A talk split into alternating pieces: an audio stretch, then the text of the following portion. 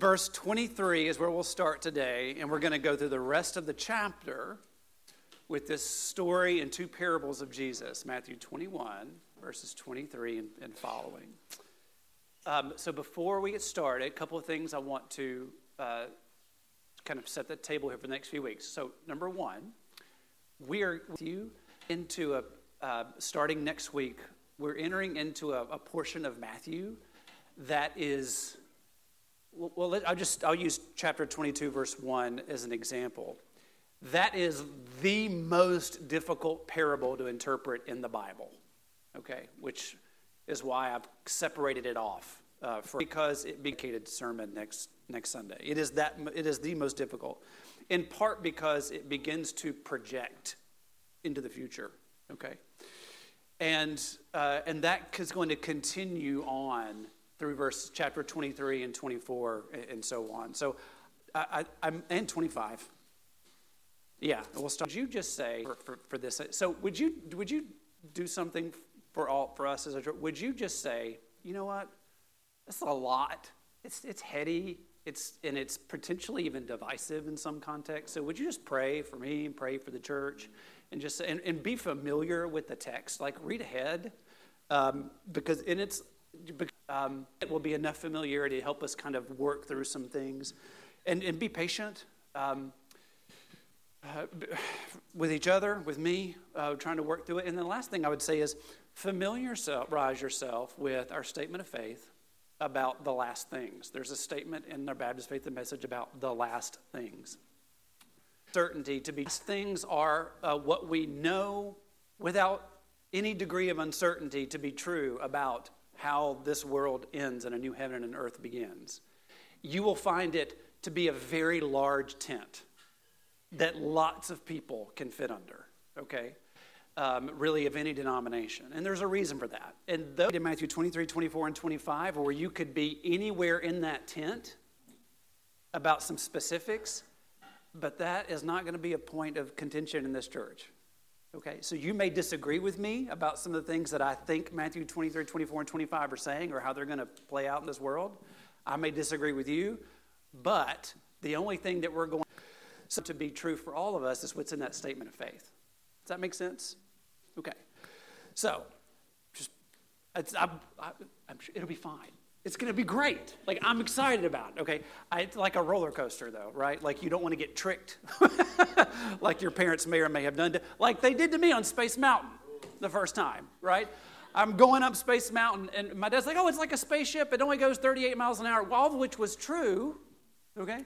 But it was dark and lights and music. And I was literally going up the first trek of Space Mountain going, I want to go home, I want to go home, I want to go home. And I went over the top and I went, I want to go home. And if you've been on Space Mountain, that's only like a 10 foot little thing. Like just that first, it doesn't even go downhill that fast. Okay, so I just, I didn't want you to feel like I was taking you on some trick roller coaster ride. I wanted you to pray and be ready. Here we go, okay? But today is, um, well, today's pretty hard too which is why I've come up with a funny story to tell you as we get started. Okay. So, my, my mother, who loved me, I, I, I now know that she, she loved me. She had a way of doing something most every dinner that uh, I absolutely despised. Okay. Um, she put vegetables on every one of my dinner plates for every meal. Okay and not just one or two different ones that eventually I would tolerate. Like it seemed like every meal that came around, she was putting on some new southern style vegetable that I was just going to have to, you know, just just consume. Like beans, especially. She loved beans, butter beans, black beans. I mean, just on and on and on. I could go about peas and, and beans. Um, and she was not one of those mothers uh, or one of those parents who said, Let's just try everything, but you can leave one thing, which has been the, sometimes the philosophy in our, in our family. No, the expectations were high for dinner when it came to vegetables. Dare I say unrealistic if I'm speaking my mind, okay, about, about eating the, So that, however, was not strong enough to thwart my will, okay? So um, I tried really hard as hard as she tried to put vegetables in front of me, I tried equally hard to not eat the vegetables that were in, in front of me, okay? And, but I also wanted to give my mother, because I'm an Enneagram 3, I wanted to give my mother the impression that I was eating my vegetables, but I also had my own responsibility and will, and I was not going to eat the vegetables. And so I came up with all of the things now, children in the room, these are not suggestions that Pastor Rob is giving you to do to avoid eating your vegetables. These are things your parents know you are already trying to do to not eat your vegetables. This is not an example for you to emulate, it is an example for you to, what's the word I'm looking for? It needs to rhyme. Uh, it's okay. You don't follow my example. Do as I say, not as I do, okay? So, I had a dog, Oscar. He was a dachshund. Oscar the Wiener, yes, that's right. And he lived under our table at dinner because if parents weren't looking and that little brother who would tell on me, I could drop pretty much anything and that garbage disposal would just walk right around and eat it, okay? It was a great way of getting rid of vegetables. Um, whenever uh, so maybe something distracted us, somebody knocked at the door, or something went wrong in the kitchen with, with dessert or whatever, and everybody kind of got up or got distracted, I would pick up some of the vegetables and put them on other people's plates really quick, right? So it looked like I had eaten vegetables suddenly, rapidly. Um, you know, forget that part of it. But and, and all of a sudden, my brother had way more than he's like, "Have you even touched your vegetables, Michael?" You know, like it was great. It was, it was really, really great. But those were less effective, believe it or not, than the spread. I don't know if you're familiar with this tactic of making it look like you would eat vegetables, but you can thin out your, you could eat like all the chicken or all the, ugh, the fish um, or whatever, my, you know, and you can like spread out your vegetables, right? And, and you can give the appearance of having done just enough for your exhausted mother to go, fine, just go put your plate in the sink. You know?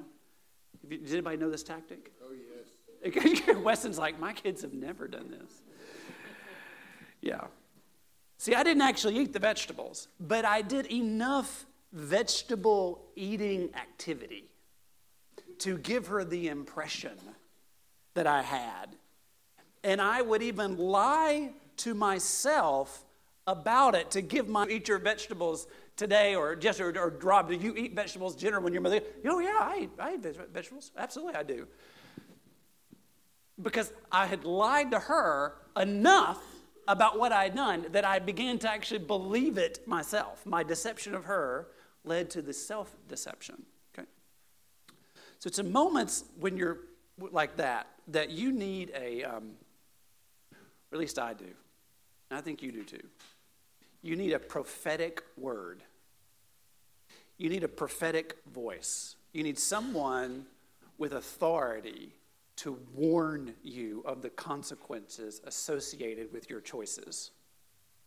It's, it's, it, it, it's, whenever you are deceived by your own deception of others, you need what is often called a come to Jesus meeting. We need to sit down and have a talk. It needs to be firm, clear, stern. You know what I'm saying? And mother would give me several of those through my years, by the way. Good moms do. So we're now entering to a segment of Matthew's gospel, into a segment of Jesus' teaching. Remember, he was king, and then he came into the temple and he's priest, and then he came uh, to uh, the fig tree and spoke a prophetic word the rest of this chapter and chapter 23 and 24, this is Jesus' prophecy hour, okay? Jesus is speaking with a stern, clear, it's not, it doesn't lack compassion. It's actually a very gracious thing that he's doing here. Just to speak a prophetic word to somebody who needs to hear it is a very gracious act. Okay? We don't always need to equate graciousness with gentleness. But it's, it's a highly prophetic, clear word, and it's directed specifically at, G- at the Israel's uh, religious leaders who are, they, this is what they're doing. They're doing the same thing with their faith that I was doing with my vegetables. They're putting on a religious show, but they don't actually believe. Their deception of others. And the next couple of chapters that we're going to look at today are a come to Jesus meeting for them, and it has very specific implications for us as well. Okay? That's what I want to show you in the text. But first, there's a backstory. Look at chapter 21, verse 23. When Jesus entered the temple, the chief priests and the elders of the people came doing these things he was teaching, and they said, By what authority are you doing these things? Who gave you this authority? So, in context, right, this has everything to do with Jesus coming into the temple the day before, clearing out the money changers, clearing out the exchange of, of doves and, and sacrifice, uh, sacrificial animals. Um, it has everything to do with him healing the lime, the, the lime, the lame and the blind that were in the court of, of Gentiles, um, and him instituting all of this ruckus and this change. The real issue for them, as the religious leaders of the temple, was the authority by which Jesus thought he could do all of those things. They are legitimately searching for Jesus' source of authority because his behavior is threatening their authority. Their concern is their authority, so they want to know hey, where are you getting this from? Because as far as we know, we're the end of the line.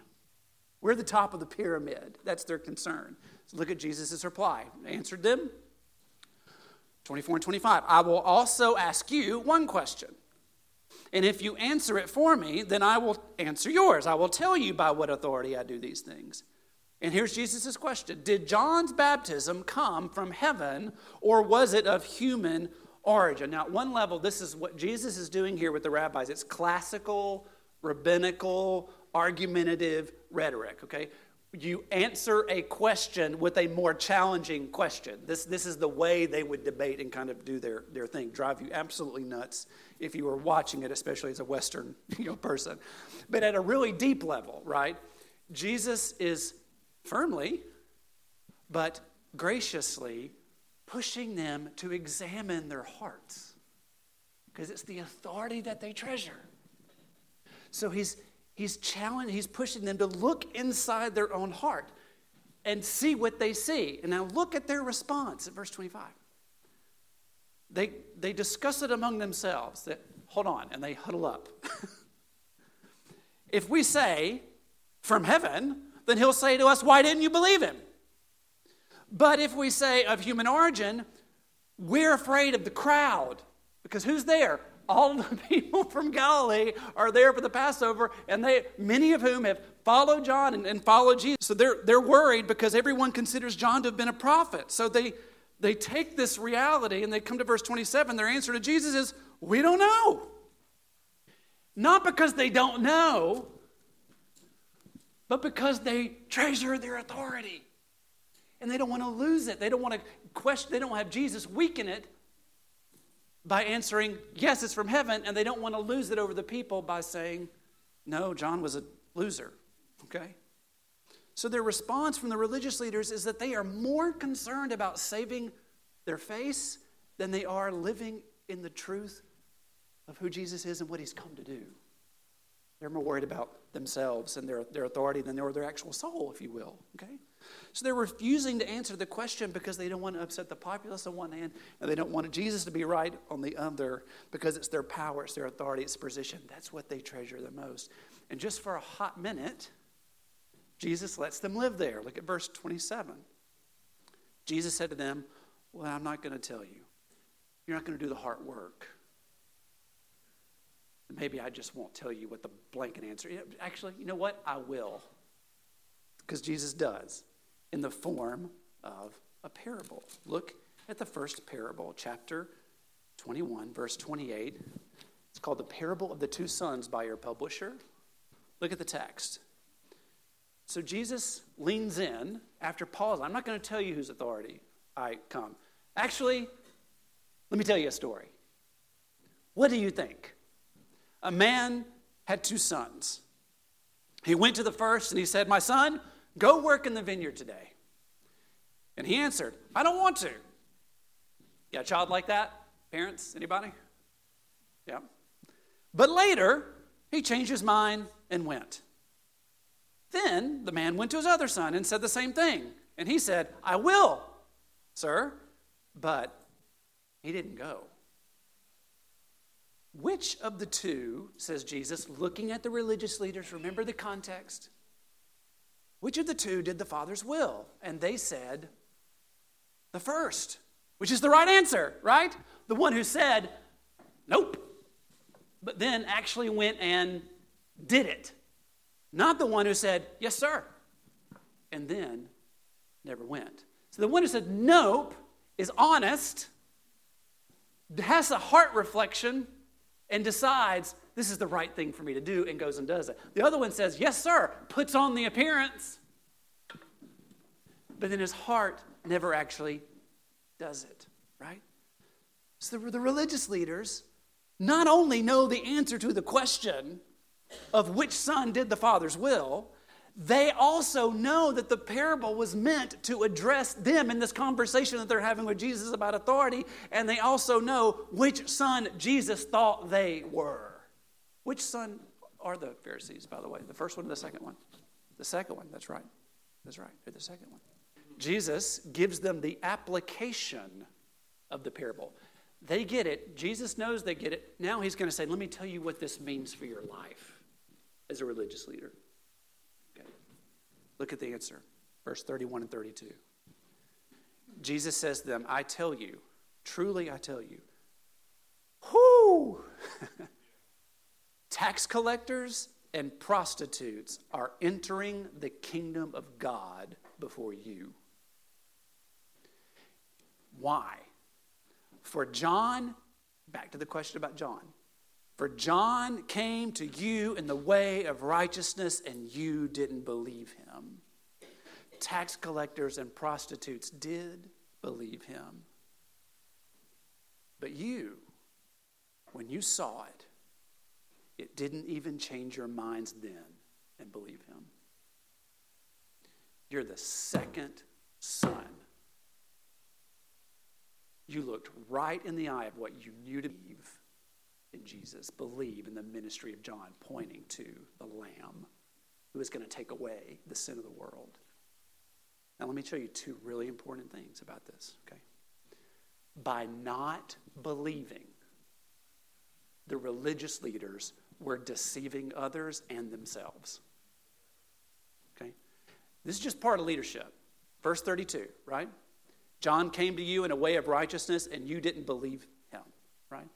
It is safe for us to assume that when John the Baptist came and people out in the wilderness heard his message, they would inevitably go, Okay, I like this. Repentance, I like this. Go to my religious leaders, whom I respect, who I love, who I admire for all their holiness and their teaching, and ask them, what do they think about John the Baptist? Right? And the religious leaders, on a whole, reject. There's some other Nicodemus. There's some others who didn't, but as a whole, they religious leaders rejected John the Baptist and therefore the one to whom he was pointing to. So they deceived themselves about what was true and they misled those that they taught as a result. So, in this moment, just like me and my vegetables, that's what the religious leaders were doing. Me and my mother. So, a prophetic word is needed to the religious. This is harsh to hear. Okay? And it, but it's gracious. It's exactly what Jesus gives them in verse 32 is a prophetic word. He could have said it nicer, but given the context of the last couple of days and maybe, you know, the turning over the tables and changing everything and, you know, compassion. And, and Jesus also knows what's coming. We're just a few days away from the cross. Jesus takes on a more urgent and direct and prophetic form. And, and you can see that is so clear in verse 30, to 31. Okay? The implication for the religious kingdom of God long before they ever will. Okay? The very people that the religious leaders despised are more in line with God's purposes than those who on the outside looked like they had all of God's purpose working in their life. All because they didn't believe Jesus. All because they didn't believe Jesus. That is, y'all, that's crazy. That's the craziest thing about grace, isn't it? The craziest thing about grace is that hell is full of priests and heaven is full of prostitutes. That's crazy. Okay? Grace strips us bare of any work or status that you might think you could bring to the table and say, I am right with God because. Like in Jesus' day, it was the most holy and religious people alive that flat out rejected Jesus. Okay? And the, and the ones who acknowledged and believed Jesus first were liars, cheats, and sex workers. I'll, let's put it even more strongly because this is a prophetic word and I get to get away with it because it's consistent with the way the Bible's written. If I gave you a, if I gave you, Ralph, if I gave you the data, Ralph, if I gave you the data, okay, if I gave you the information, I gave you a list of the daily practices of the priests and the, and the scribes and all the religious leadership in the temple, including the bad things that they did. If I gave you a list of all the things that they did in their life on a daily basis, but I didn't put a title on it, and I gave you a list of all the daily practices that tax collectors and prostitutes did on a daily basis. Which one do you think would choose? Which one do you think you would say is going to choose to follow Jesus? Just looking at the data, what, what's statistically more likely, right? The religious leader. Yet, time after time after time after time, it's not who does. Why? because of self deception. Putting confidence in the flesh, as Paul would say? The first ones to enter into the kingdom of God are not the ones who are doing all the stuff to make it look like they're trying to enter into the kingdom of God. That's, that should be terrifying to those of you who grow up in the church. Because you have every inclination to say, Well, of course I'm a Christian because, and you do all of these things on your life is full of religious activity. And if you will actually do the examination of your heart, maybe, maybe, maybe your faith and your hope and your stock, your investment is in the religious activity, not in the one for whom it is made to, to be geared for, toward. Okay. okay. So that leads me to, to three points of application for the long people. Just coming out of this parable, let's don't be too quick to put a label on people. If you look at Jesus' example in this parable, like go back to verse uh, 28, 9, 28 and 29. Went to the first son, My son, go to work in the vineyard today. And he answered, I don't want to, but later changed his mind. Second son, I will, sir, but later never went. You can see in this example that somebody's initial response to, the, to Jesus is not their ultimate response. Somebody's initial response is not always their ultimate response. Someone's initial refusal, in this parable alone, right?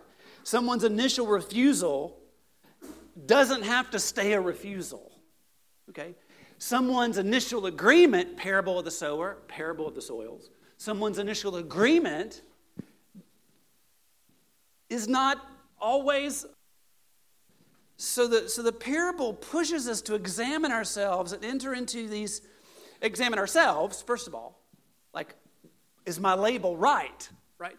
Or also, if you if you enter into a relationship with somebody in which you actually care for them and you're encouraging them and you're honest with them, you don't want to slap that label on them too quickly, right? Because everybody's journey is different, and we usually have a very limited idea about what the Lord might be up to in any one certain timeline. So we need to resist the label and instead just pray and encourage gospel growth in each other, okay? Wherever they may, may be. You want to be, this is a prophetic word from Jesus. We do want to be aware. It is a warning, but at the same time, let's don't be Let's don't be too quick. We don't know where people are. Let's just love each other, serve each other, encourage gospel growth in each other. Which leads me to my second point of cultivating fruit. So we've seen this in Matthew's gospel, particularly in the parable of the sower and the soils. Believing and doing are not, um, you cannot separate believing and doing. You, you cannot separate saying you follow, believing in Jesus, and then actually doing what he says, is what James is the way James would put it. His brother, which is ironic considering how James didn't believe for the longest time. Okay. Um, the disti- we tend to make this distinction in. It, the, okay, let me put it this way. Grace, right? Great. The radical part of grace is that tax collectors and prostitutes enter the kingdom of heaven before religious people. Therefore, when a really strong and true biblical understanding of grace is presented, what often happens is we, we, there, we, we make the conclusion that as long as you believe with your mind that that is what is true, that it's all grace, you don't have to then follow in, in the way of Jesus and have a life that is holy and obedient to Him. Okay? And the, the parables of the soils that fruit is what is supposed to follow belief, that doing never is separate from believing. He's asking for fruit in the religious leaders. He just wants it to be genuine, not fake. He wants it to be a fig tree that actually has figs, not with leaves that look like they should have figs. Right? Talk and external appearance are very cheap in Christianity. It's what Bonhoeffer would call cheap grace. What actually counts, go back to Matthew 7, what actually counts is doing it. So if we separate belief from action, if we separate I get it from I'm doing it, it's a false gospel, just to be blunt. And Jesus directly confronts that in this parable. There's just no way a person can believe apart from obedience. It's just not there. Number three, there's no avoiding Jesus. You know, some things I'm relatively direct on, like, let's just deal with this and get this over with so we can watch the game or whatever, you know, like. But other things, I'm like, if I could just avoid having to talk about this with this person, I think maybe I could live with it for the rest of my life. And Jesus is not one of those people. The truth of the gospel is not one of the things that you can avoid.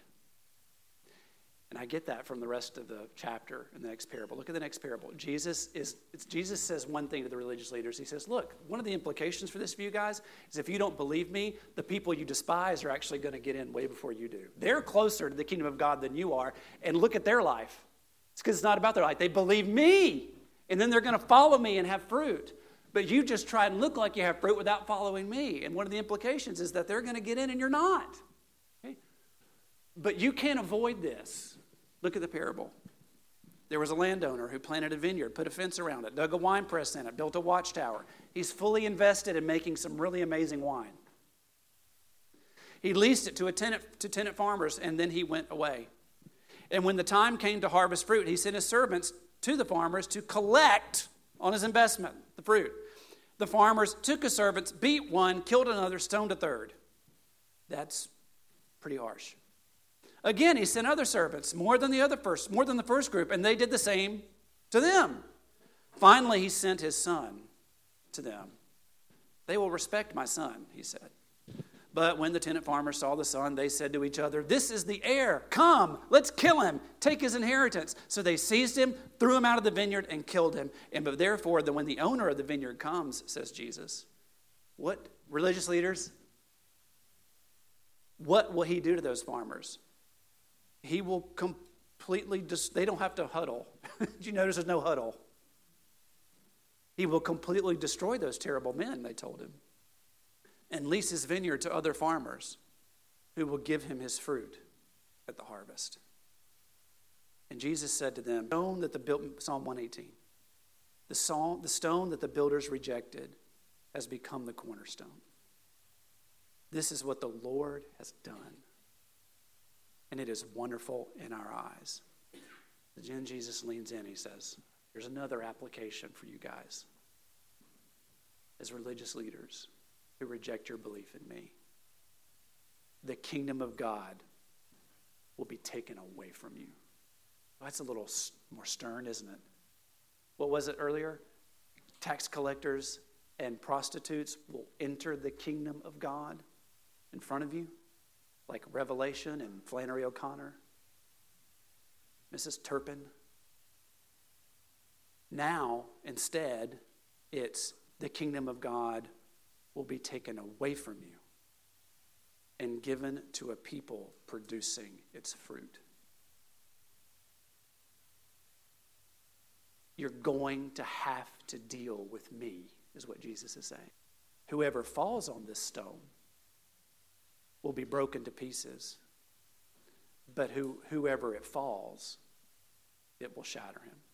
See, Jesus is under no, like, he gets it. He understands what it's costing them to deal with them. And hopefully they'll just fall, trip, and be broken, in which case they can be put back together and made whole again. But to utterly reject Jesus once and for all shatters them. The same is true for you and I. We can avoid and ignore Jesus all we want, but at some point, the cornerstone is coming. In the, on a white horse with a tattoo on his leg. He is coming. And he's coming as the final arbiter and ruler of, of the new heaven and the new earth. You. Either you will have tripped over him and been made whole, or it will destroy you. We cannot get around Jesus. How gracious of him to give us this prophetic word in case we are lying to ourselves and lying to others about what is really true. I urge you this morning to embrace the truth of the gospel and reject any religious activity in your life that you may be banking on or any hang up that you might be having because he's coming. He's coming. Let's pray.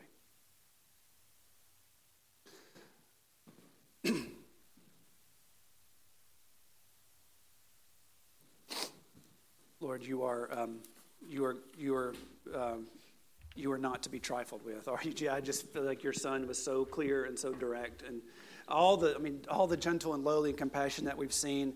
We come to this, we come from death and, and resurrection of Jesus are so close to actually executing in real time history. And right there in the temple, Jesus is making it known to the religious leaders that they've got just a few days left to reckon with the truth of who you are. And so he's clear, he's firm. He helps them understand the consequences of their choices. Now, if you do this or if you don't do that, do you understand where this is going? And their hearts, it just there's no there's not a lot of hope that their hearts are softening, and we hope that that's not our case. Help us understand the implications for unbelief and to respond in repentance and faith, trusting in your goodness and nothing else. We ask it in Jesus' name. Amen.